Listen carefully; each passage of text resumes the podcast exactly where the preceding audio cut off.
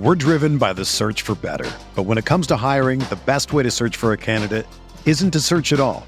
Don't search match with Indeed. Indeed is your matching and hiring platform with over 350 million global monthly visitors, according to Indeed data, and a matching engine that helps you find quality candidates fast. Ditch the busy work. Use Indeed for scheduling, screening, and messaging so you can connect with candidates faster.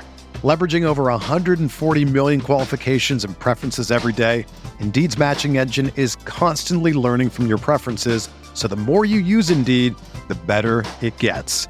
Join more than 3.5 million businesses worldwide that use Indeed to hire great talent fast. And listeners of this show will get a $75 sponsored job credit to get your jobs more visibility at Indeed.com slash BlueWire.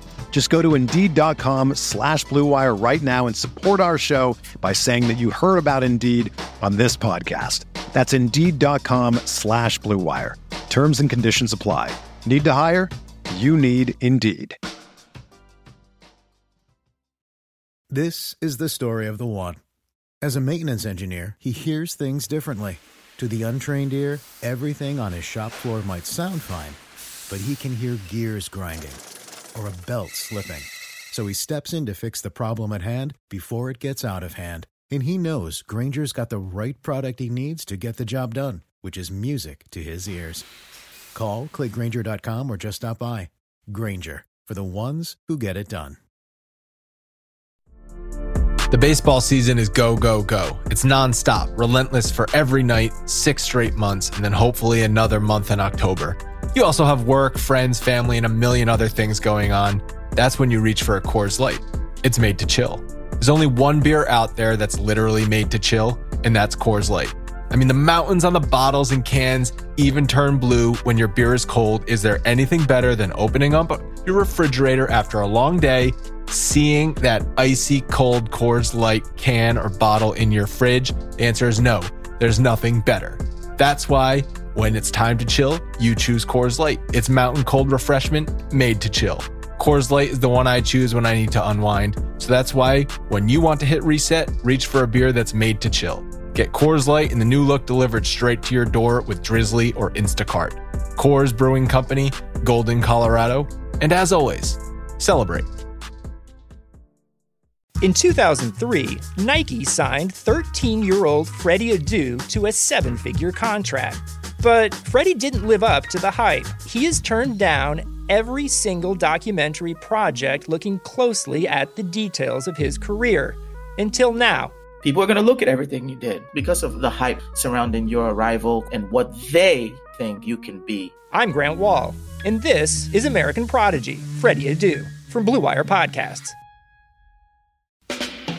We are breaking down all aspects of Yankee baseball.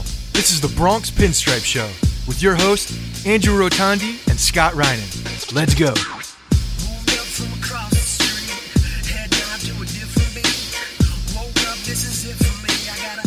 What's up, everyone? Welcome to the Bronx Pinstripe Show. This is episode 499. One more before the big one, Scott. The big 500 is next week. It's a, it's a milestone of, and a half, I think. It's a lot of episodes, man. It's a, it's like it's like uh we don't even we talking about it is aging us. When we talk about old. the fact that we've recorded 500 episodes and you know we've done it at a cadence of for two years was it two years? We did it once a week. And then the last three years we've done twice a week in season once a week off season and then you know the insanity of the playoffs. Yeah i don't remember exactly when we switched to twice a week in the season. Uh it was probably 2017 when the team was playing better. when we're having fun with it, we're like, hey, let's do this more.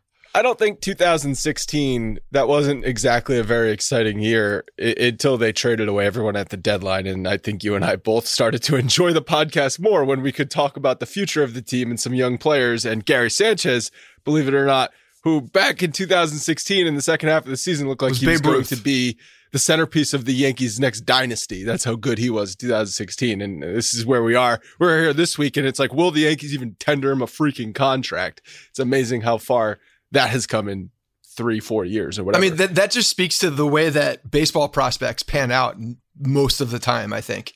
You have a lot of guys who come out of absolutely nowhere that will surprise the living shit out of you. And then you have guys who are hyped up, who who just don't live up to the expectation. And I, I think you see that more uh, sometimes with catchers just because of the breakdown. But yeah, well, it's a, it's, but we it's didn't shame. actually expect them to to non-tender him. They did tender him a contract. We don't know. We're recording this Thursday morning.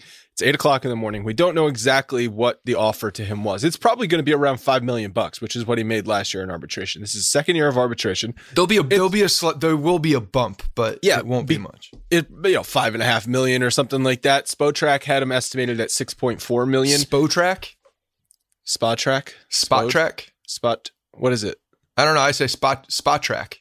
I just assume it's spot track. Spo track. I don't know. That's that's S- do you say spot track? Because there's only one T. I just say it fast. That's So you'll never- so you would never know. Costanza. That's a Costanza when he doesn't know how to say something. He just goes fast and mumbles through it. Yeah, flabbing. exactly. Spot track. Uh, we didn't expect him to get non-tendered because that would just be an asinine move. I think. I think There's the- no value in non-tendering him. I mean, people are talking about the fact that he might get non-tendered, non-tendered because of he, he had a terrible year last year. Yeah, of all uh, anybody Dude, who's we're not talking about denying that, that. No, there's no denying that. I will destroy him for that. But it, the value is not to non-tender him. The value is still to tender him at a even a six million dollar contract, and you have at worst a backup catcher at six million bucks with potential. At worst, you're taking a flyer on a guy who has the ability somewhere. Maybe he's never going to regain that ability, but he he could. You're taking a six million dollar flyer on it. It- I think that's worth it, especially for a team like the Yankees. That's crazy. The fact that we're taking a six million dollar flyer on Gary Sanchez, the guy that we were anointing. When you Uh, break it down, though, that's what it is. Essentially, he had a terrible year. When you break down the numbers, he had a terrible there's- year. there's nothing good about the the year, really. There's nothing good about. You, he has had more bad, much more bad than good since 2018. So the problem, the problem with Gary Sanchez is that the good is so concentrated that people are like drinking it and getting high for years over the concentrated success of Gary Sanchez. Right. A, a singular home run against the Mets or a, a playoff home run aided by the, the gusting wind in, in Cleveland or. No, no, no. I'm more talking about the two, 2016 concentrated. Like oh, you know, you have 17. he was very, very you know when you get uh, orange 2017. ju- back in the day you get orange juice like you concentrated and frozen and then you get put water in it to actually drink it like that's that's Gary Sanchez he's he's the frozen orange That's juice That's not good for you. Now we know that's too much sugar. It's not good. Gary Sanchez is too much sugar. you you gotta you gotta dilute that and level the expectations a little bit set it out over a longer period of time and he hasn't been able to do it Where do you think it went wrong for Gary Sanchez? Who do you put blame on? I think if we knew that answer we would we would be not talking about this to be honest I, I put the blame on Gary Sanchez Okay, yes, obviously the game is the the blame goes on Gary Sanchez. He's the player, but do you think the organization failed him a bit? No, I don't. In this instance, I do not think the organization failed Gary Sanchez at all. In fact, I think that the organization actually gave him a little bit of a bump when they recognized, you know, potentially some some areas where he was going to go awry. What was that? Single A, double A. When he got pulled back from the um, the futures game, uh, pulled back from fall league. Yeah, he got. There was a little bit of like a disciplining. That's so long ago, though. I know, but that- about But but it, look, what they did is they identified the player, identified what the player needed, and to me, as an organization, it's more about how you're coming up, how you're coming up through the. They took their sweet ass time with him because he was young. they he was 16 their years sweet ass old. time with everybody, though. That's their but MO for him, to it take was- time with prospects. But they took their time with him and actually, seemingly, developed him. Well, it looked like it was going to work because in 2016 he almost won the Rookie of the Year by playing two months in the bigs, and then in 2017 he was an All Star level catcher, one of the best, maybe the best catcher in the league in 2017. Okay, So at that at that point, to me, the organization has done their job. They've developed the player. The player has come up. The player has seen success in the major leagues. It's it's now on the player to sustain success at that point. Yes, obviously you're leaning on the coaching staff, leaning on the organization still, but at, this point now it's it's the talent of the player, the motivations of the player, the abilities of the player to now continue this and make sure that he's putting himself in the best position to succeed. The organization put him in a good position to succeed. so the the uh the there was an article in the Athletic, and I'll get to it in a second that sort of broke down why Gary Sanchez has been struggling so much defensively and offensively, and the the league trends have not helped Gary Sanchez. But I'm I'm more trying to get at this is maybe impossible for you and I to gauge. Is there is there did the organization for lack of a better word just f them up because they they tried to overmanage Gary Sanchez? Yeah, so in again, 2007 no. in 2017 someone thought that Joe Girardi was too hard on Gary Sanchez, but Gary Sanchez was playing the best he's ever played in the major leagues in 2016 and 2017 under Joe Girardi. Then they the, Brian Cashman says, "Okay, we need a manager who's going to essentially relate better to the players. Not specifically for Gary Sanchez, but that was a big point. Gary Sanchez and Joe Girardi do not relate to one another. Aaron Boone will relate to players like like Gary Sanchez. So here's Aaron Boone, 2018, and Gary Sanchez starts to slip. He starts to go into prolonged slumps. There's hustle gate where he doesn't run down to first base in, in, a game. He's got injury after injury. 2019 gets even worse than 2018. And then 2020, he's benched for Kyle Higashioka in the playoffs. Okay. It, it has been like an absolutely fall off the cliff for Gary Sanchez. He is benched for Kyle Higashioka. Are you kidding me? Kyle Higgy is a is basically a quad A catcher. Okay. And uh, Gary Sanchez was benched for him. He definitely proved more than that. He's a, a competent backup catcher in the league so far. He if it were if it was not for Gerrit Cole for whatever reason loving to throw to Higgy. Well, guess what? That's a reason, and there was a reason for that as well. Okay, whatever you want to call Higgy, Gary Sanchez getting benched for him is a is a joke for Gary Sanchez. That's a joke. If you if you're Sanchez, you're benched for Higgy, you've hit rock bottom. Um, the thing is, is that all of the things that you just mentioned are are player issues. I don't care. Look, if, if the the organization why the organization did the a lot of those did things. They keep trying to change him. Oh, do the one knee stance. Do this stance. Do this. Do this. Do this, Gary. Do this, Gary. Be this, Gary. Be this, Gary. How about just let him play like he was in sixteen and seventeen? when he was the best hitting catcher in baseball. Well, I think they tried to do that, and they don't know why the the, the fact that there was a, a drop off then, and so they're like, okay, well, I guess we got to fix something. Let's try to fix it because Gary, for some reason, you're broken. So much tinkering. There's not, a, but this was a reaction to the player. It wasn't. It wasn't just tinkering to tinker. This wasn't Joba coming up this to the organization. I was just going to say you stole the words out of my mouth. This is the most they've tinkered with a player since Joba. That's not true. There's there Find have me been, a, I'm a sure, player plenty over the behind the scenes decade and even, a half where they've tinkered more than than Gary than Joba. Because Joba was very different. It's not like they took Gary from uh, catcher and put him on first base and then back to catcher and then first base and then back to catcher and then first base. there's not. They, there's no apples they, to apples comparison between reliever and, and starter to catcher and something. Well, else. whatever it is, it's a different position in the game. It's not the same. It's literally different because you have to uh, train differently. So yeah, it's a little bit of a comparison. You have to train okay. differently to play first base. You have to train differently to play catcher. If you're not training to do one, you're probably not going to be as good in the, if you're training to do two, you're not going to be as good in the one. So it's not the same by any means. They were trying to help him, and Joba they just completely screwed.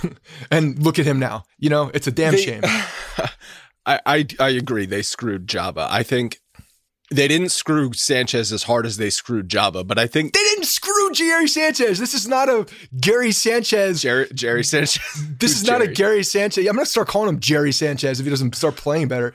Gary, Gary Sanchez did not get screwed by anybody. this is not a, a, little bit. This is not I'm a, not a, uh, Gary Sanchez apologist. I, I swear I'm not. A Gary Sanchez. It seems Sanchez like you apologist. are this morning. It seems like you're drinking the the juice of a, of Gary Sanchez apologies. This coffee right here. it's filled with Gary Sanchez tears.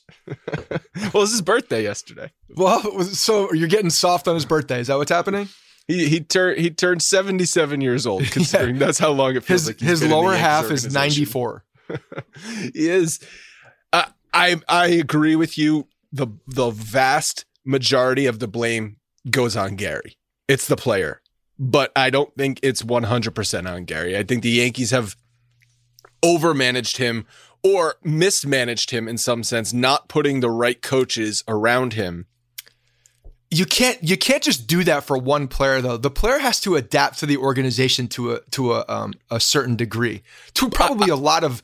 Uh, but I feel like that was the main reason we heard why Joe Girardi was was let go is because he it was a reason that we heard. Sanchez. It was a reason that we heard that the media ran with because it was a sexy thing to say probably, and it was fun to talk about. It was controversial. It be it, it made the the situation more polarizing. So yeah, that's why we heard about it. I'm sure there there's no possible way that that was like the definitive reason why no it, I, I, agree. There's no way it was but joe girardi hit his hit his limit with the organization. He was right around that he's at that 10 year mark where uh, the, the organization likes to make that change and they did so. Do you think it's a coincidence then that that gary was better under girardi it possibly. I don't know. I don't have answers, and the problem is that nobody has answers, and that's that's what's going on here. No, nobody what your job is it. to pick it out of your ass and act like you have answers. Yeah, it's a Just, Gary Sanchez problem.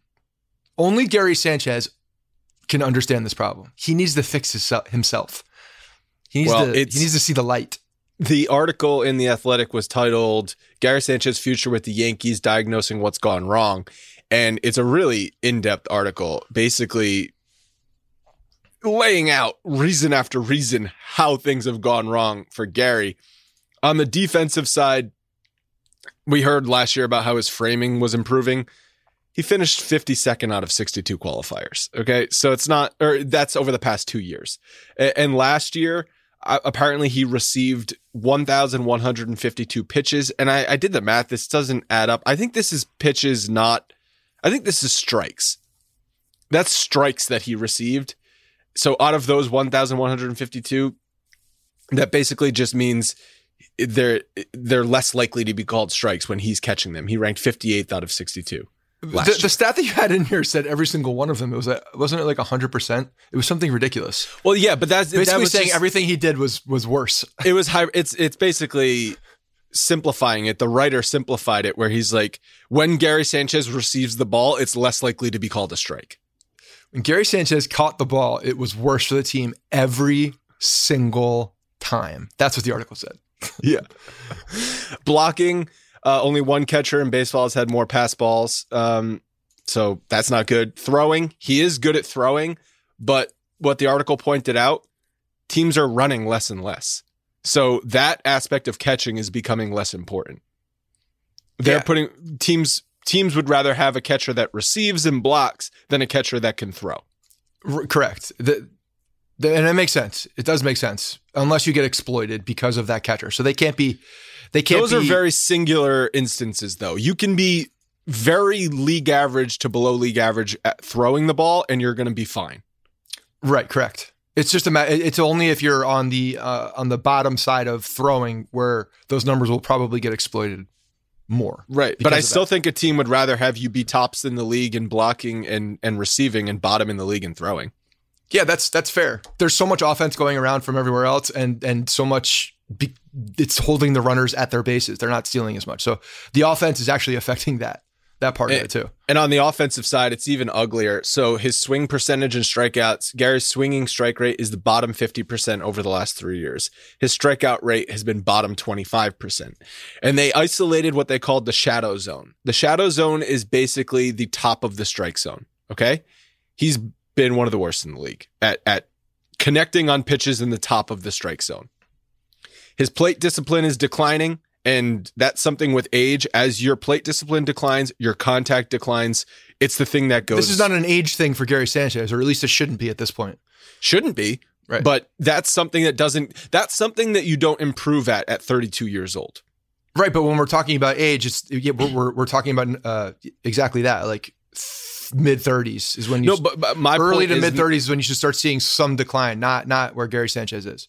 My point is, and what the article's point is, is that if it doesn't get fixed next year, it's never going to get fixed. Okay, yeah. Uh, and he's slow as shit. So what that means is teams on the left side of the infield can play their infielders all the way back. Well, yeah, so he doesn't because he, he, doesn't run out, run balls out, right? That's true. He's lazy. he's also, also, slow as shit. He it's like that. La- that being video, lazy and slow is no way to go through life the video of him on Instagram where he was doing wind sprints in the beach and he almost got blown over by the wind backwards because he was running so slow. But what this basically means is the the infielders can play at such a depth where he basically can't hit it through the left side of the infield. It's impossible because the infielder, there's three infielders playing on the outfield grass, and it doesn't matter because they're going to throw him out because he can't get down the box. Well, he doesn't hit the, the ball box. on the ground anyway, so who, that doesn't really matter as much. But when he does hit the ball on the ground, even it's if it's out. 110 miles an hour, it's always an out. It doesn't matter. Whereas other guys, if they hit the ball like like um, other guys who are a little bit quicker, the infielders can't play as deep. The ball might get through for a single. Gary Sanchez, it's a ground ball to the third baseman. So to be he, to be fair, to be fair, that doesn't really matter very much in his game. No, it doesn't because they they basically the article said only 11 players get played further back at third base right now than Gary Sanchez and their names represent some of the slowest of the slow. Miguel Cabrera Albert Pujols Nelson Cruz Franmil Reyes. Oh my god. I mean some of those guys are over the hill but Nelly Cruz is still a beast. Nelly Cruz hits home runs. He's he's not a beast running out balls. No right so he gets played further back at third base. It doesn't affect his stats, though. He's still a beast in the box. Because, yeah, exactly. Because he hits the ball over the goddamn fence. So Gary Sanchez, be more like Nelly Cruz. Well, Gary Sanchez is a catcher. Nelly Cruz is not a catcher. This is where we get this is where we get mixed up. When we try to start comparing Gary Sanchez to all these big time hitters, you just mentioned two Hall of Famers, potentially three Hall of Famers if Nelson Cruz but they're, gets they're over the hill a, now. They're over the hill. I understand Pujols that. and Cabrera but, over the hill. But the point is, is that these guys still the way that they're effective is that they hit the ball out of the ballpark. They don't hit the ball on the ground and are effective. Then then that was never part of their game. So does Franmil Reyes even hit home runs? I'm like, yeah, he's he's a big dude. He's he mashes, he hits dingers. So the, I suggest, do we do we ever care if our if our power hitters are hitting ground balls to the left side and getting out? No, we don't. No, but what it but what it means is it, it exasperates the problem to where Gary Sanchez can have a good at bat, and then at the end, you know, like these nerds on Twitter will tweet out, "Oh, Gary was unlucky. He hit it 109.4 miles an hour, and it's an out." Well, it's because he hit it on the ground directly to the third baseman. Like that's not unlucky. That's just the other team playing where Gary Sanchez is gonna hit the ball. Yeah, no, he definitely uh, uh, the launch, the the velocity off the bat is not as much of a factor with him unless it's over the moon. That's when it becomes a, a, a real deal. Because he hits the, he does hit as the as the article says he hits the snot out of the ball, which I love that such a great under, yeah when he makes contact and he makes contact bottom 50% of the league. And it's harder to launch where he's hitting the ball because the shadow zone the top of the strike zone that's normally a place where you're going to be able to launch from and he can't hit the ball in that zone. He's minus 13 runs below league average and when the pitch is in that zone. So all of this comes down to approach uh, mechanics the you know just being prepared for an at bat to me a lot of this comes down to the player the preparation and being ready for the moment. When he does connect with the ball, playing, you know, that that Mets home run or the other one, like yes, he's looking for a fastball, and if if it's in a, if it's in a good area where he's looking and he's ready for it in that moment, then he can hit the ball and he'll hit it well probably.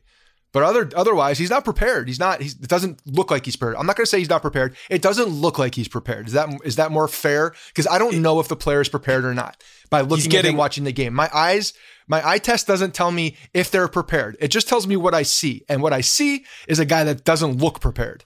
Well, he's getting so exposed in all of those areas that we just talked about too. It, it it's it's his game is boiled down to those things. It's bad pitch framing. It's pass balls it's not swinging. It's this not connecting on the pitches he should. Shit stat because we last year he was the best. He's such a great pitch framer, and now he's not even on the board of anybody framing. It pitches. is also yeah. This was I think using Statcast's method, and I think Baseball Prospectus ranked him a bit higher on framing. But what basically it, it was stat. It was it wasn't that Gary Sanchez was the best in the league. It was that he improved, but he was still not great. Let me ask you a question. Let me ask you a dumb question. When when robo umps come, because they're coming at some point, do you agree with that? Yeah. Who's going to care about pitch framing? this, this big emphasis on pitch you know framing. I got news for you, Scott. If you think the robo umps are going to be perfect, everyone's going to be happy with the robo umps. You're out of your damn mind. Oh, you think that Gary Sanchez catching a ball and about you, they're going to trick the robots? I think is that what you think? They I are going to be. It's it's it's it is it is literally a uh, it's a, a, technology that's extremely precise. So yes, it so will be accurate. What's the point of yeah? Basically, just like have a net back there. Right, but my point is, is you're not going to fool the the robots and the computers. Gary Sanchez ain't that fast. We just talked. Right. Well, it, will it'll be. um There, it, it gets rid of that entire but conversation. is Gary Sanchez still going to be catching in the league when robo umps are fully implemented in Major League Baseball? Because I don't think it's coming in say 2022. It's probably coming in like 2025, 2026. Great. Something. So all the kids can learn pitch framing, and then when they get up, it doesn't matter. It's just such a stupid thing.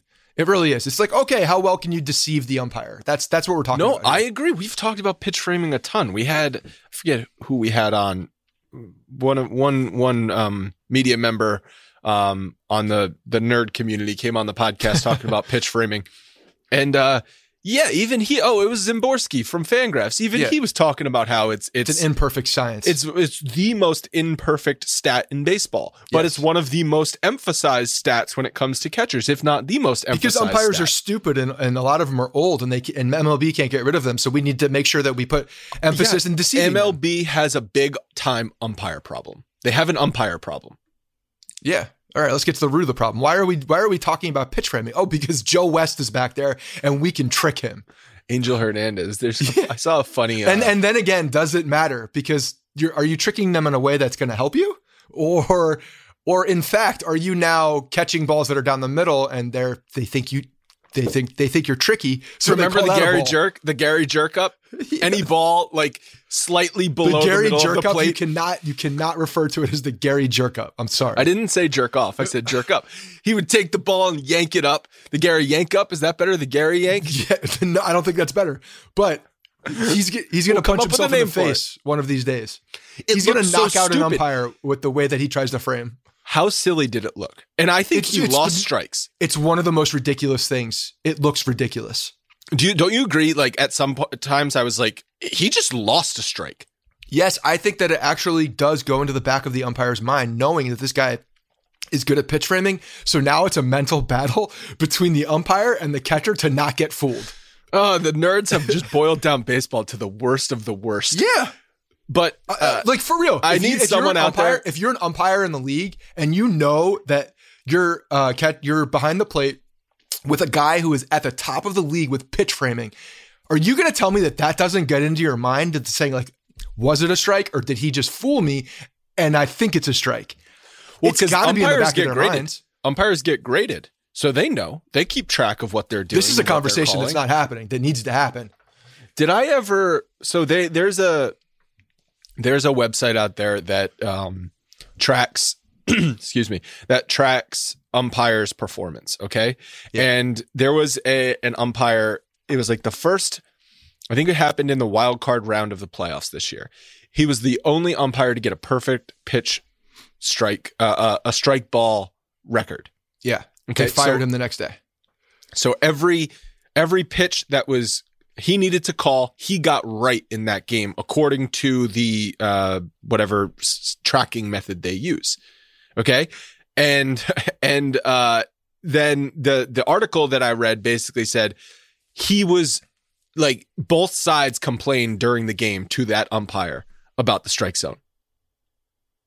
Well, I mean, it, it boils down to also the fact that there's no strike zone that's I mean, this has been from the beginning of time, though. The strike. No one's ever going to be happy. Yeah. No one. No one's happy. Both sides are mad. Basically, what it comes down to, if you call pitches, w- when you call a strike, unless it's down center dick, when you call a strike, one team's going to be happy, the other team's going to be mad, and that's always going to be the case. I mean, for the most part, I guess. It, doesn't matter. The, the point is, is it doesn't matter, and there's a there's a there's a mental battle happening here that the uh, the nerds can't see because it's not in the numbers. Okay, so we have a mailbag question as it relates to the catching situation for the Yankees. What if Joe West had to take a uh, you know has to take a, a, big dump in the middle of, of one and he's trying to get out of there? Can we? Can you we don't think that's a like, problem? I think that's a problem. Joe West has can, to go. That's a problem. So I would like to. So um, Ian Happ, he does the the podcast on the, the Blue Wire Network, the Compound.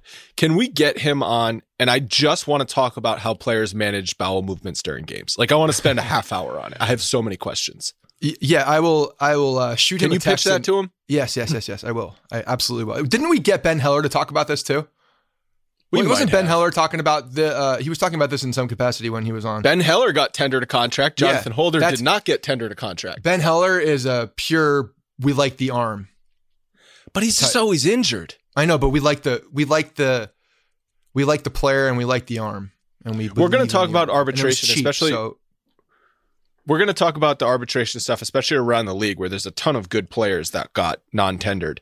Uh, but first, I want to just do this mailbag question. It's from Dom at DomK84 on Twitter. Do the Yankees sign James McCann? He seems like more of a bat to ball catcher with better defensive skills. Since 2019, McCann has a 114 OPS plus compared to Gary's 105. Defensive runs saved since 2019. McCann is plus 29, Sanchez minus 18. Not sure how framing and all that comes into play, but it seems like a quick upgrade at catcher at some se- and some serious competition to get Gary's ass in gear. Ideally, sign McCann for a short deal and see if you can reinvigorate Gary's career. I don't know that signing James McCann is a reinvigorate Gary move. If you sign James McCann, that's a we're moving on from Gary move. I think. well, I mean, it depends what the contract is, but he's uh, 30 years old. He he's I mean, he's been a good player. So I- very good, very good season in 2020 with the White Sox. 144 OPS plus. That's a monster year for a catcher. And I, I think that I've said this before. I, I don't think we have to have a a big production offensively from the catcher. We just don't need it. It's a luxury. It's not a necessity. And in fact, for this team, I think a, a guy like uh, like Dom's talking about here, uh, that's that's got a decent K rate, that puts bat to ball a little bit more often, can move things around, like is a is a good th- cog for this lineup to have. Be a good defensive catcher, and then be adequate at the plate. I don't need home runs out of you. I just don't. And I think that's that's one of the mentalities of of the way. It depends how they're going to to like see who they're going to add if they add because they might not add anybody. It's very possible that they don't add anybody and they go in with Higgy and they go in with Gary. That would not surprise me one bit. No, I think that's what they're going I think to that they like Higgy. So I think that they're confident enough with Higgy uh, taking over if need be. I, I, I do believe that they actually think that. Well, I don't. And, and I, I, I think I'm more. I have. Uh, I'm more bullish on Higgy than you are for sure. I like. I think that he's got more potential. I didn't see anything out of Higgy last year that impressed me. Okay. Eh, eh, like he he's he is what he is. Eh, He's not a starting catcher. So if, if you're if you're playing this year, You don't think that ha- people can develop because I, I do think that people can develop. I don't think Higgy's going to develop at this point. He's like Why? 30 year he's 30 years old. He's he- he's he's he could barely get out of AAA. The only reason he's out of AAA is because Austin Romine was out of option was out well, of that's not arbitration. fair. That's not fair because there was an opportunity problem as well. He was not really ever in a position to get to the major leagues in a in a full time position in a, in a capacity that was that would keep him up there. It was just never on the table.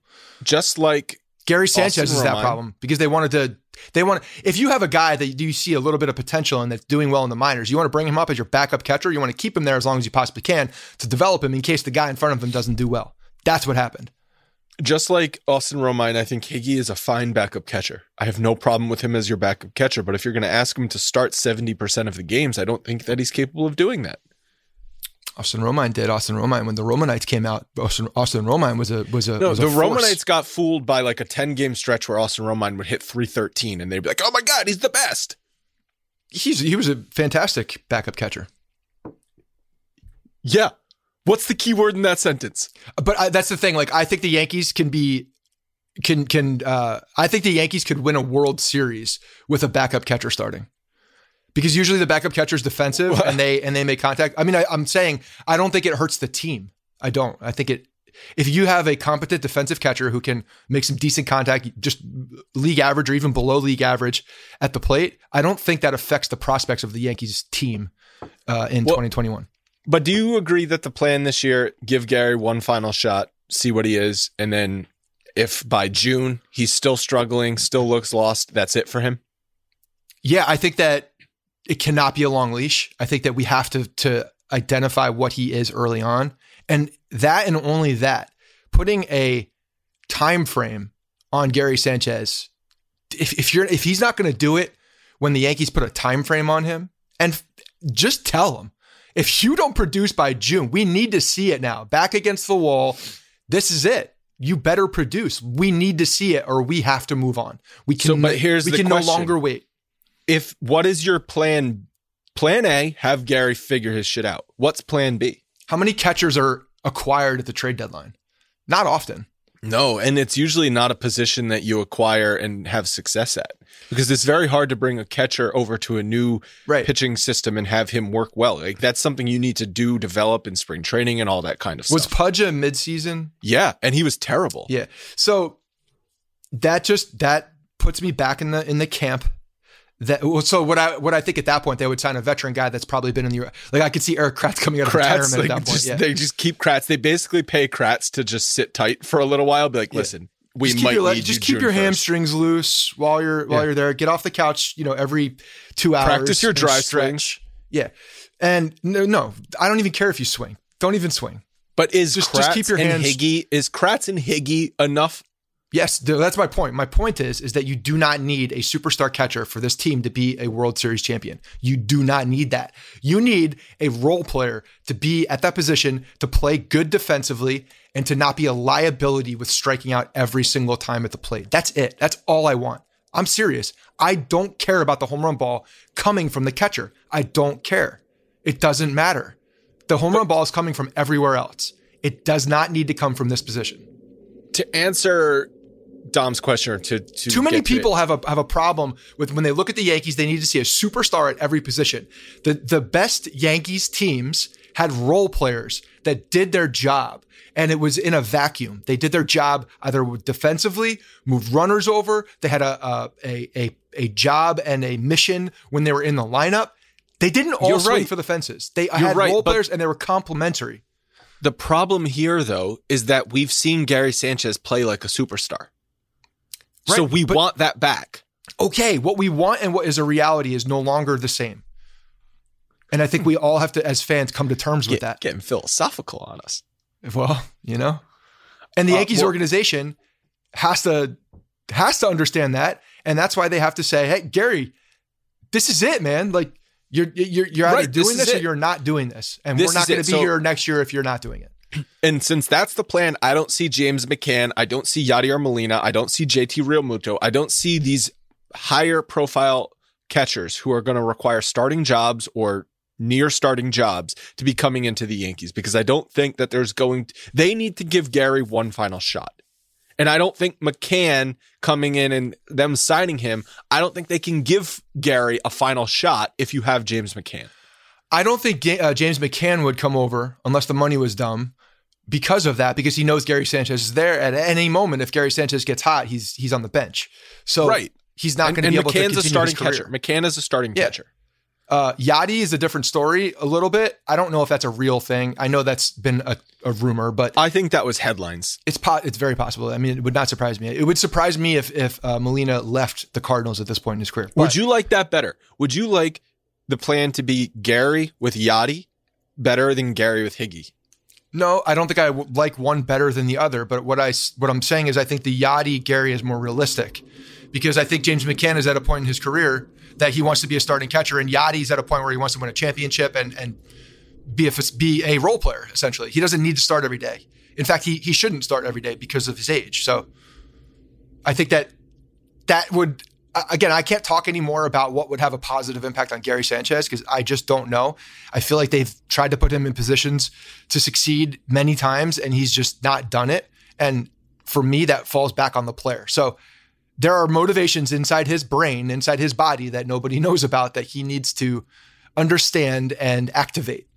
And maybe Yadier Molina, who's a legend, a legend, could do that possibly. But I'm not going to bring him in solely for that reason. Do you want to talk about this blocking run saved uh, graphic that you found and and the uh, the Gary Sanchez catching stance before we move on to other things? It's just it's just funny. I, so uh, if you don't follow him on Twitter, you should. Tanner Tanner Swanson, who's who basically runs the Yankees catching philosophy. He's the uh, he- he's the coordinator for for the catchers in the Yankees organization. Um, he came over from the Twins, I believe, a couple years ago. He's really he's really good. He's got some really interesting forward thinking philosophies. He's a big proponent of the one knee approach. The the one knee approach for me, on a philosophical mechanical level, is fine if you can do it as a player. If you are physically able and it and it and it you're able to make that transition into this into this approach, then great. It gives you a little bit more athleticism, I think. I think what we, if you go to his Twitter account, he put up a graphic. It says uh, 2020 blocking run saved, and basically saying that the one knee approach is not just for framing, but it's also for uh, blocking run saved. And you know, you're seeing defensive catcher stats coming from uh, the one knee guys. There's uh, 20 of these guys on this list. Gary Sanchez is nowhere to be found. So, Uh, but James McCann, Yadier Molina are both Yes. on here. they are not not high by any means. They're they're lower on the list. Yadi ranked 17th, McCann 18th. But what do you Uh, you see? You see a lot of fifth. you see a lot of backup catchers on there. Do you not? you see a lot of guys who are just defensive. They have defensive but, but, prowess. but if you look at the opportunities, you don't see. I mean, all of these guys had a lot, uh, had had a ton of opportunities, except um, there's a minimum also for it. Tanner Henneman is the lowest as far as opportunities go, right? Unless I'm missing Joseph Odom's at 560. Okay. So, but so what's the takeaway from this graphic? The takeaway is that he's basically defending his one knee down approach. Correct. And to me, when I'm looking at that, when I'm hearing that, I see, I see this as a problem because the person, the catcher who's at the top of the the depth chart in the Yankees organization, is not good at it. Well, And this that's an issue. this graphic basically says, "Hey guys, get ready for Gary one knee again in 2021." Or, hey guys, Gary Sanchez is not on this list. Look at these other names. One knee approach is a better approach long term with players. Gary Sanchez might not be the guy. Maybe Higgy's not on here. Higgy didn't do one. Hey, no, no. If you look at the tweet, look at the um uh the tweets underneath it. If Higgy were to have qualified for this list, he would be on top. But he didn't do one knee. He would be on top. No, he's he is part of this approach. Yes, he is. Higgy does one knee down. Let me read the tweet. Let me go back to the to the uh, the videotape on on this tweet itself. I'm surprised No, no, Higgy no. is not high on this list. I thought he did a solid job this year. He'd be at the top of this list, but had 50 um, BID attempts. Hold on. I think we're not understanding this graphic. I think the guys that he circled are traditional. Are the traditional approach. No, the 54 guy, 54 catchers had 70 plus BID attempts. You're looking at the guys who are uh, circled who are not traditional. That's the point. The It's guys people circled are it- yeah, those are the one, one knee guys. the circled guys are one knee. Correct. The top four are all traditional. That's correct. All right. It's it's it's still it's still a uh, a Can position. you like can you like tweet this image out? Can you retweet this image from Yankees podcast so people know like Yeah, yeah, some I will. context? I'll Because re- I think I'll retweet is, his- I'll this is retweet what they call tweet. bad radio right now. We're looking at a graphic that neither yeah, this is us Francesa understand. Radio for sure. So to be clear, there are 20 people on this list, and um, one, two, three, four, five, uh, uh, 13 of them are one knee approach guys. So it's very telling.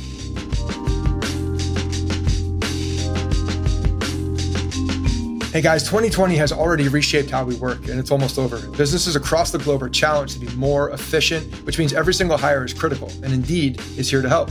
Indeed is the number one job site in the world with more visits than any other job site, according to ComScore. Indeed helps you find quality candidates quickly so you can focus on hiring the right person you need to keep your business going. Unlike other job sites, Indeed gives you full control and payment flexibility over your hiring. You only got to pay for what you need. You can pause your account at any time, and there are no long term contracts. And now, Indeed's new way of matching you with candidates instantly delivers a short list of quality candidates whose resumes on Indeed match your job criteria that you can contact the moment you sponsor a job, making Indeed the only job site that you can move as fast as you do.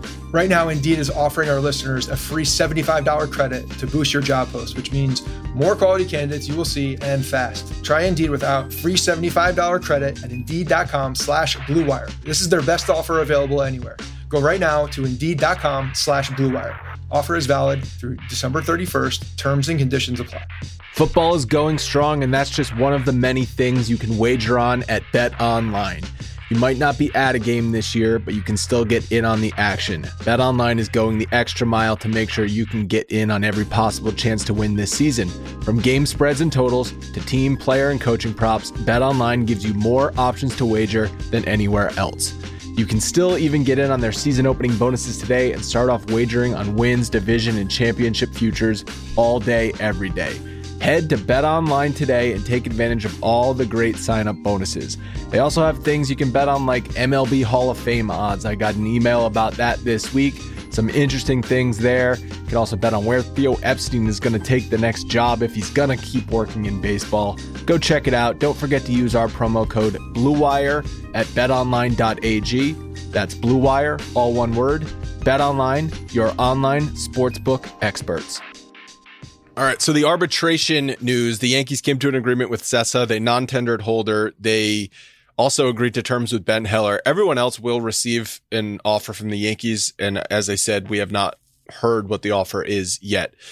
The estimates for guys that you care about: Judge was 10.7 million, Luke Voit 7.9 million, Gio 5.2 million, uh, Gleyber 3.5, Clint 2.6. Uh, those are really the the big names on there. Um, but what I think is really interesting about this whole process is not the number of guys that were non-tendered because I think I saw someone I think uh, Feinsand tweeted out that last year like 58 players were non-tendered and this year like 60 so it's basically the same but I think it's the quality of players. Like we've we've seen some decent players get non-tendered Kyle Schwarber, Hanser Alberto, Eddie Rosario, Brian Goodwin, uh, Archie Bradley, Cas- uh, Casali. Like all of these guys have uh, Hanser, uh, Hansel Robles, David Dahl, um, David Dahl, Adam Duvall. Um, I'm just scrolling through the list. Like all of these guys produced w- one to three WAR last year. These are solid players that teams are just like, nah, we don't want to pay you. I think a lot of it also is where they are in arbitration and the cost of the player. That's that's more to what it is. I think that's what we're seeing. We're we're identifying that this is going to be a problem coming into free agency that the teams are absolutely cutting costs on players that aren't massively impact players.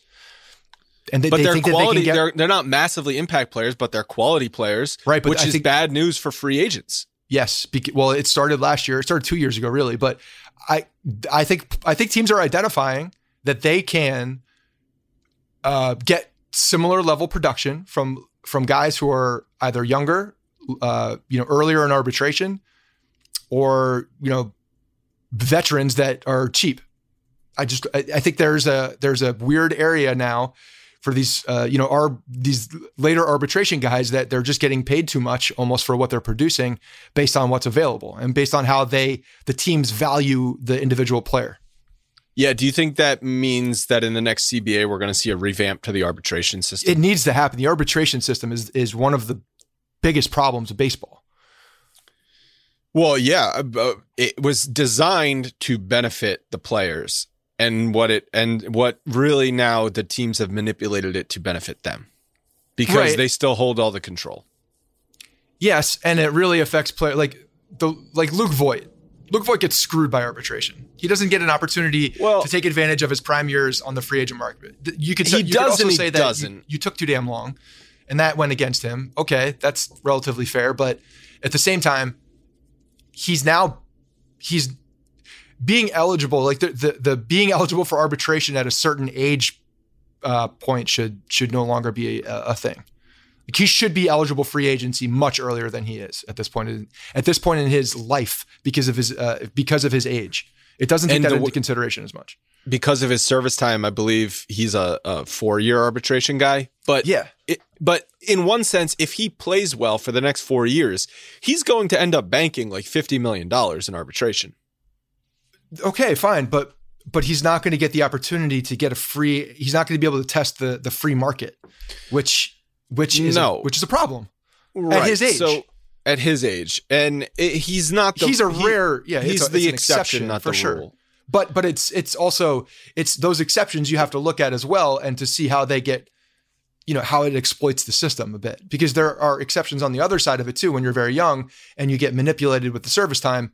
So yeah, arbitration system itself needs to be blowed up What do you think about some of these players that were non-tendered though, like Kyle Schwarber? The Yankees apparently, uh, not Gary uh, Cashman has loved Kyle Schwarber ever since there was he's that left, Andrew Miller. He's he's a lefty Andrew Miller for Kyle Schwarber uh, deal. Yeah, but Kyle Schwarber still strikes out a shit ton. yes, and he's I a think, left-handed. He's basically a left-handed Luke Voit. He's he's diet Luke Voit right now. He's like he's, He's like diet? that that big Luke fat Voit, slob Luke Voit in is uh, slim man. Luke Voit came in like thirty pounds under. You who's that big fat slob in Seattle? Uh, Va- Van Vondel Vondel Vandal Schmick. He's he's basically a copy of Vandal Schmick. Okay, No, Vandal Schmick is Van, Vandal Schmuck is a is a generic Luke Voit. he's di- he's he's off-brand Luke Voit. He's, He's the bizarro por- Luke Voit. the- right now in the pecking order. You got you got uh, Vandal Schmick is the poor man's Kyle Schwarber, and Kyle Schwarber is the poor man's Luke Voit. Luke Voit is the winner in this whole thing. Luke Voit is the Right is now. the dark horse. But talk to me in a year. Who knows? Luke Voit could get back. He could get heavier. He's like like that guy Vandelbach has no neck. I mean, Kyle Schwarber was supposed to be a prolific hitter for a long time. He was supposed he was in 2015. Then he got hurt 2016, came back, helped him win the World Series. He's been mediocre since. He was pretty actually pretty solid in 18 and 19. Still only 27 years old. Also a defensive liability. So the fact that uh, the the the fact that MLB has made no decision, there's no actual determination on what the DH, the universal DH uh, implementation is going to be. If it's going to be something that's it, it's hurting a lot of these guys. It hurts in particular. It hurts Kyle Schwarber because if there's a DH available in the National League, he's potentially tendered. I'm looking up the Mariners roster because I know it's not. I can't think of his name. Vogelsong, Vogelbeck. That's not his name. That's his name. I don't. I, I'm Vogelschlong. no. I'm just Uh, adding anything onto the uh, Vogel. So much. yeah, uh, so I agree with you that um, the DH thing hurts guys like Schwarber. Uh, I think it's pretty clear though the DH is going to come after the the new CBA. but it's not clear because it's not it's not actually written in in print. Therefore, it's not clear. That's the problem. There's there's there's a lot of gray area around that because it's not defined. If it's if that's the case, then then stamp it, make it so, so that people can actually and teams can adjust their plans for it. Yeah. Uh, there's some other inter- like uh, David Dahl out of the Rockies could be an interesting fourth outfield option. Yeah, David Dahl has been an effective player. I mean, he's he's a good player. It depends on how many people believe in the whole Colorado thing. I think it's overblown, but Well, um, it, I mean LeMahieu. he, he had a terrible that. 2020. So many of these guys had terrible 2020s. Are you going to hold everyone's 2020? No, that's that's that's a big deal in how you're evaluating what's happening now. Is like, what do you, how do you evaluate 2020 as a team? the Braves. Yeah, the Braves non-tendered Adam Duvall. He's another outfielder. The uh, Twins uh, non-tendered Eddie Rosario. Like these are now outfielders that could be really valuable fourth outfielders. We didn't think were going to be on the market. That totally changes things. I think for the Yankees and Brett Gardner. Like Brett Gardner is worse than all of these players. So if you're going to sign Brett Gardner to be a fourth outfielder, sign one of these guys instead. Brett Gardner is uh, David Duvall in 2020, 93 at bats, batted a buck 83, on base percentage of 222, talking about slugging Adam of Duvall, you said? David Dahl, David Dahl. 247, OPS No, I know. of Yeah, but 470. look at look at his 2019. He had like a one like 115 OPS plus. He played. He hit 300. Yeah, no, I and he's not he's not old. He's 26 years old right now. Wouldn't you rather sign him than Brett Gardner? based on potential, based on what I think the player could be and what we've seen in the major leagues at this point in their career, yes. Yeah. And I think it's bad news for guys like LeMahieu too, who in an ordinary free agent year, non-COVID, LeMahieu just comes into New York. He puts up two top three MVP finishes. He's going to cash in in free agency now because of COVID, because teams are going to start pinching pennies because there's cheaper options out there. He might be left with nothing. He might be left with a one or two year deal again. Duvall is a, you know, he's 25% strikeout guy. Everyone's 25 plus. Yeah. It's so rare to find someone in the low 20s or below. Seriously. Like just go to like the Fangraphs leaderboards. It's crazy. Maybe that's the new. Uh, maybe that's the new Billy Beanes. People are just going to look at that list and build a team based off of it. It's one of the first things I look at now, especially because the Yankees have so many guys that strike out a ton. I want to know is the guy that could potentially fit in this lineup, is he different? Can he do something different? Or is he just another Vogelschlank? so we should identify the catcher position from that list. You you take that list, you give me the defensive metrics list, not the not the framing list. I just want to know I want to know the good defensive stats. I want to know how they how they are as a receiver of the ball. I don't care if they trick the, the umpire as much. I want them to keep the ball in front of them, and I want them to call a good game, and I want them to make contact. That's it. Um. So, do the Corey Kluber rumors make it move at all for you? No, they don't. It's a, it's a, it's a. If they sign him, if, if they sign him, it's it's one of these deals like you're okay, if it if it happens, it happens. If it's if we benefit from this, we benefit from this. But I, I hold on. I don't want to see I don't want to see another Corey Kluber hype train like the uh, other hype trains that have come through, and then us just like okay, he's he's gonna get hurt again, and now we got to deal with that, and now we got to bring up somebody else. This is the year to do something like that, I guess, to to take some opportunities because we have some depth in AAA. But unless unless you're seeing a clean bill of health, a clean bill of health, if you're seeing a clean bill of health, that's a different story. I have a that's where that's where I'm I'm off the train. The reason I he hasn't been healthy since 2018 though, and yes. so he's pitched in eight games since 2018. 2020 he came to the Rangers. He pitched one inning again, it depends on how you look at 2020. It's all about the player and the health and how you think he how you think he is and where he stands currently. If people if are going to look at his name and they're going to get excited, they're going to get fooled. I'm talking like, about oh my god, we got organization. We got Cleveland ace Corey Kluber when that's not the case. No, but that doesn't mean he if he's if he's healthy, he's not going to be a, a good pitcher. I, I, believe he could still be a very good pitcher if he's healthy. That's a huge question mark, though. So if the Yankees identify him as a healthy old. guy at this point, what'd you say? 34 years old. That's not that's not a deterrent for me. That that age is not a deterrent for me. If he's healthy, if that arm is in good shape, fine. The age doesn't matter as much for starting pitchers unless you have like a bad elbow or a bad shoulder. If you have a a, a deteriorating ligament in some in some uh, or or just uh, a strain that keeps happening or something's going on with your arm and then, and then you combine that with the age okay now we got problems but the age alone is not we've seen too many guys come out here and pitch effectively at in the high in you know in their upper 30s for us to really use that as a as a bar. If it's a short term deal, it's going to be a short term deal. Yeah. yeah, who cares? Because every free agent pitcher that has signed so far, Gausman, Stroman, Morton, Smyly, Robbie Ray, all signed one year deals. Mike Minor is the only one who signed a two year deal so far, and that was with Kansas City for $18 million. So everyone's signing one year deals. So Kluber's probably going to be in that same camp, one or two year deal with incentives. That also could maybe bring back Tanaka on a one year deal as well. Like if Tanaka's comparing himself, I know you roll your eyes, I agree. But is Tanaka on a one year deal all that bad? Is he a worse No, no, no. I'm not than- rolling my eyes. I'm not rolling my eyes. I what I I thought you mentioned that if we signed him that you bring back uh, Tanaka as well. No, I think you're looking at Charlie Morton. Charlie Morton's deal to me is like is the deal for Tanaka, is the deal for uh, Corey Kluber, like that's probably the deal that those guys are going to be going after. The one year, fifteen oh, million dollars. I think Kluber gets less. I mean, the dude's pitched eight games since. I think Kluber could probably get that though if he if he says he's healthy and and he gets a clean bill of health. I'm not saying he has to say it. Like they literally have to do. I would rather sign Kluber for two years, where if he with incentives, where the first year is nothing, it's five million dollars, but if you reach 150 innings, you lock in next year for like 15 million or 20 million or something. Okay, but I just I don't think he's going to sign that deal because I think he could get two one year deals and make more money.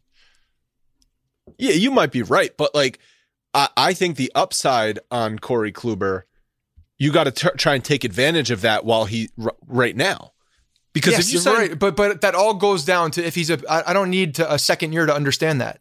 If we're going to benefit from the upside of Corey Kluber, it's going to be right now. We're not going to see a, a, guy and wait for him to get more healthy because I do believe okay. that if Corey Kluber is healthy, then yes, we can be he can be effective. That's a huge question mark. If the Yankees identify him as a healthy pitcher, then then yes, there's upside potential with a, a one to two year deal if you believe he's healthy.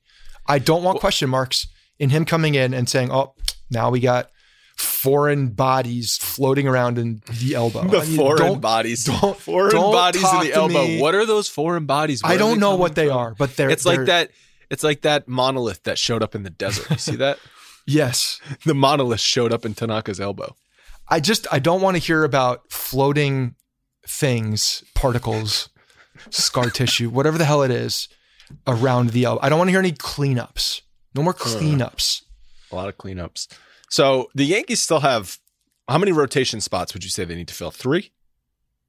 Three? They need to fill. They have. Well, it depends what you're looking at for Severino. So He's not going to start the season. right, I understand. So that's a You're, rotation you're spot. You identifying need that as a spot though Yeah. that needs to be filled. Yes. I don't think you can. I don't. I think because you have to assume other guys are going to get injured, you cannot go into next year without having five, like five full time starters to enter the season plus all your depth. Every year the Yankees are in this position where they get to the end of the season and they have one starting pitcher. Yeah, but we I, I I identified this this year in my GM plans that this is the year that you can go after an extra guy, like you're saying, an extra guy, get that depth in the major leagues because you have the ability to stock a few guys in the minor leagues that have that have potential that you've seen have success in the major leagues. The Yankees are in a the rare position right now to Okay. over to over um, to over to stock up to have an uh, an abundance of supply in starting pitchers, and they should do, do the Yankees depth chart right now, starting pitchers. What are they? Yeah, starting pitchers depth chart. After Gerrit Cole number one. Who's number two? Going into 2021. Um, that's a good question. There's Domingo Germán is controlled, right? Oh God, that, that's where you start. I'm looking at all the control Domingo guys. Germán. I'm looking at control guys. He's having a he's having a very good uh the Dominican uh he's pitching well down in the Dominican League. So you see you see he's part of the plans. Like whether you whether anybody likes it or not, it's it's very very obvious that he's still part You're of the plans. making my point where you, the first guy you mention after Gerrit Cole is Domingo Germán as the second depth. Right piece. there's nobody it's Luis Severino in June hopefully, but that's it. Well, right, or, or you're you're saying Deivi Garcia, who has blue hair and a goatee, pitching pitching in the winter leagues. There's there's the- Jordan is the Montgomery. does the uh, Yankees does the Yankees policy say anything about blue hair? If it's well, above the it shoulders, was getting a little long. Uh, so I think if it's blue but under above the neckline, I think it's okay.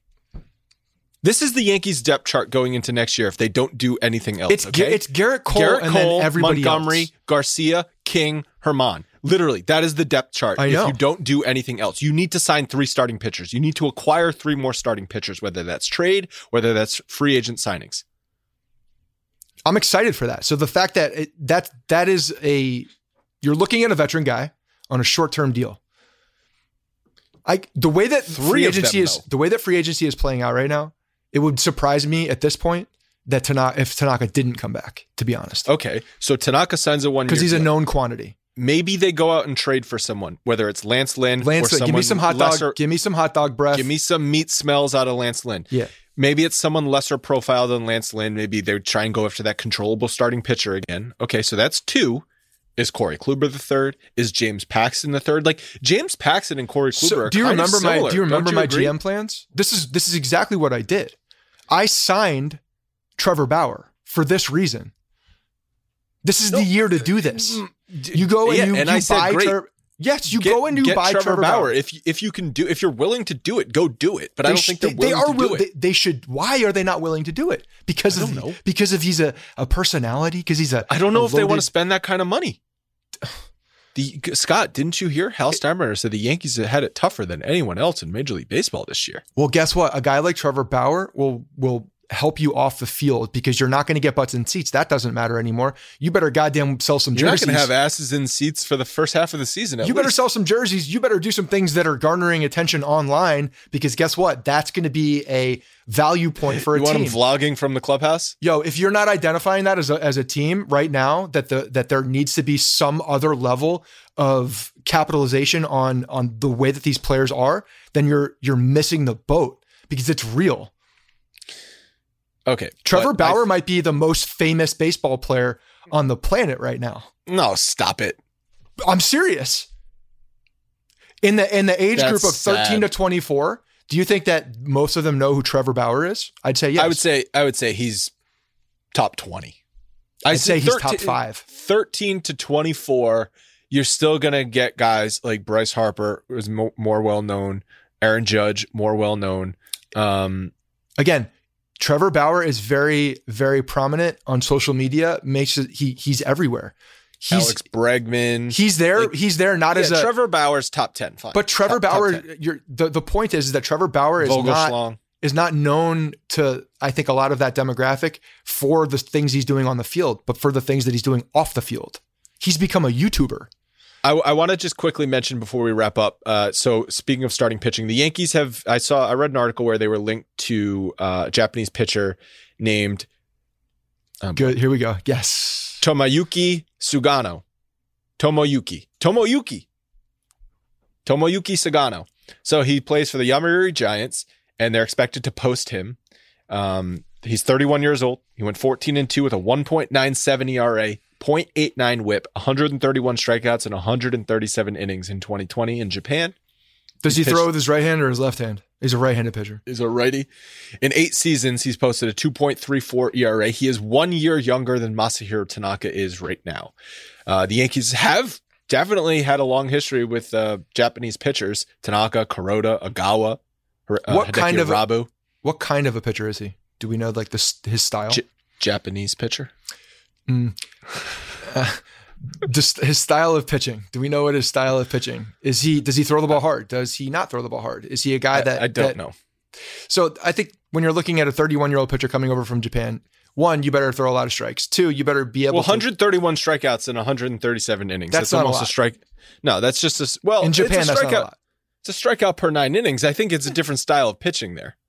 Yeah, to me, that's not. He's not a power guy. So just I don't even know anything about him. Just based on what that says, that's I am to me going that to Google- that means for me that he's probably a guy that thro- that locates well and uh, has a decent repertoire of pitches. And if that's the That- case, that would um i mean that's how most of the japanese pitchers are well, I mean, some of them throw very hard as well.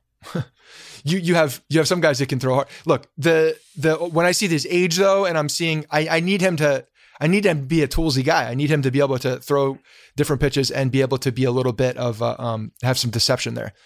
Uh, it's a it's a it's a shot in the dark here. I mean, sure, but it's I'm not depending on this guy at all ever.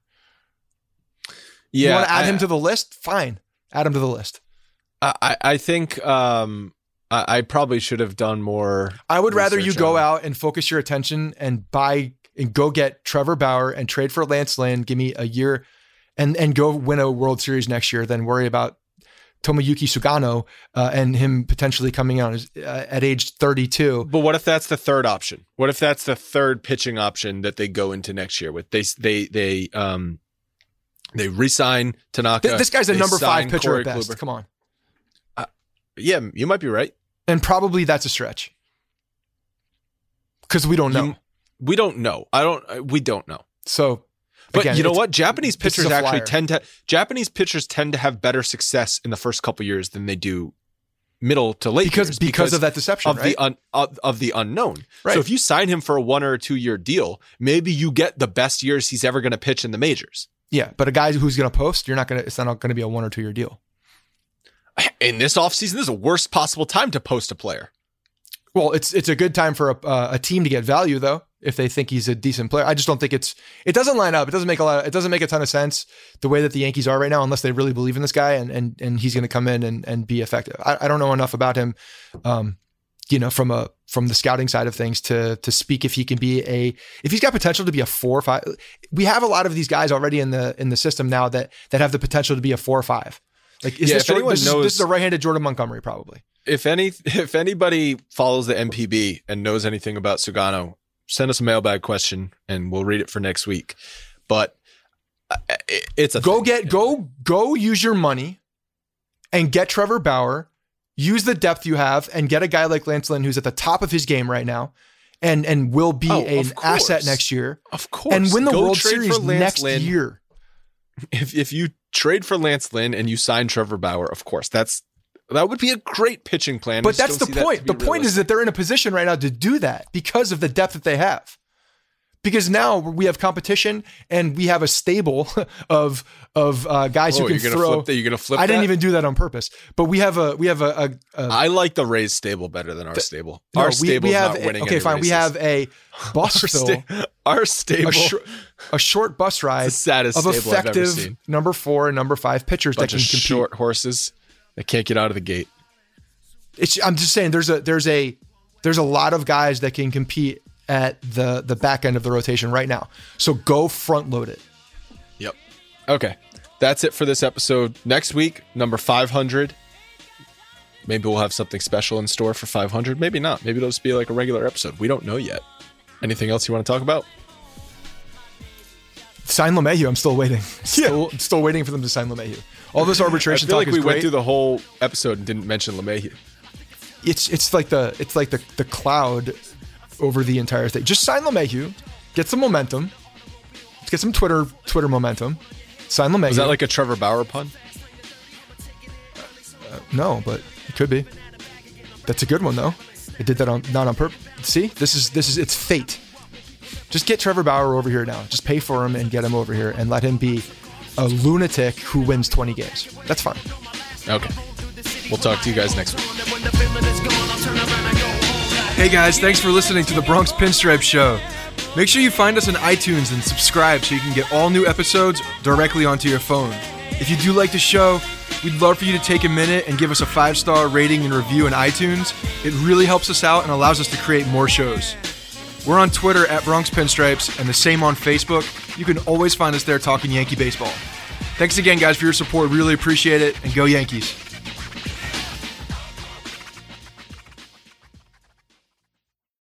The headlines remind us daily the world is a dangerous place. The elites in charge say everything's fine, stop noticing. But you know better. And your gut knows that time is short to prepare for a world that is four missed meals away from chaos. My Patriot Supply has helped over 3 million families become more self reliant and is the company Americans trust to prepare. Go to mypatriotsupply.com and secure their best selling three month emergency food kits. Each contain delicious breakfasts, lunches, and dinners, averaging over 2,000 calories per day. Secure at least one food kit for each family member. For a limited time, save $200 plus get free shipping on all their Ready Hour three month emergency food kits. You're not ready if it's not Ready Hour Foods. My Patriot Supply also has solar power generators, water filtration units, biomass stoves, heirloom seeds, and critical survival gear. Shop mypatriotsupply.com today. mypatriotsupply.com.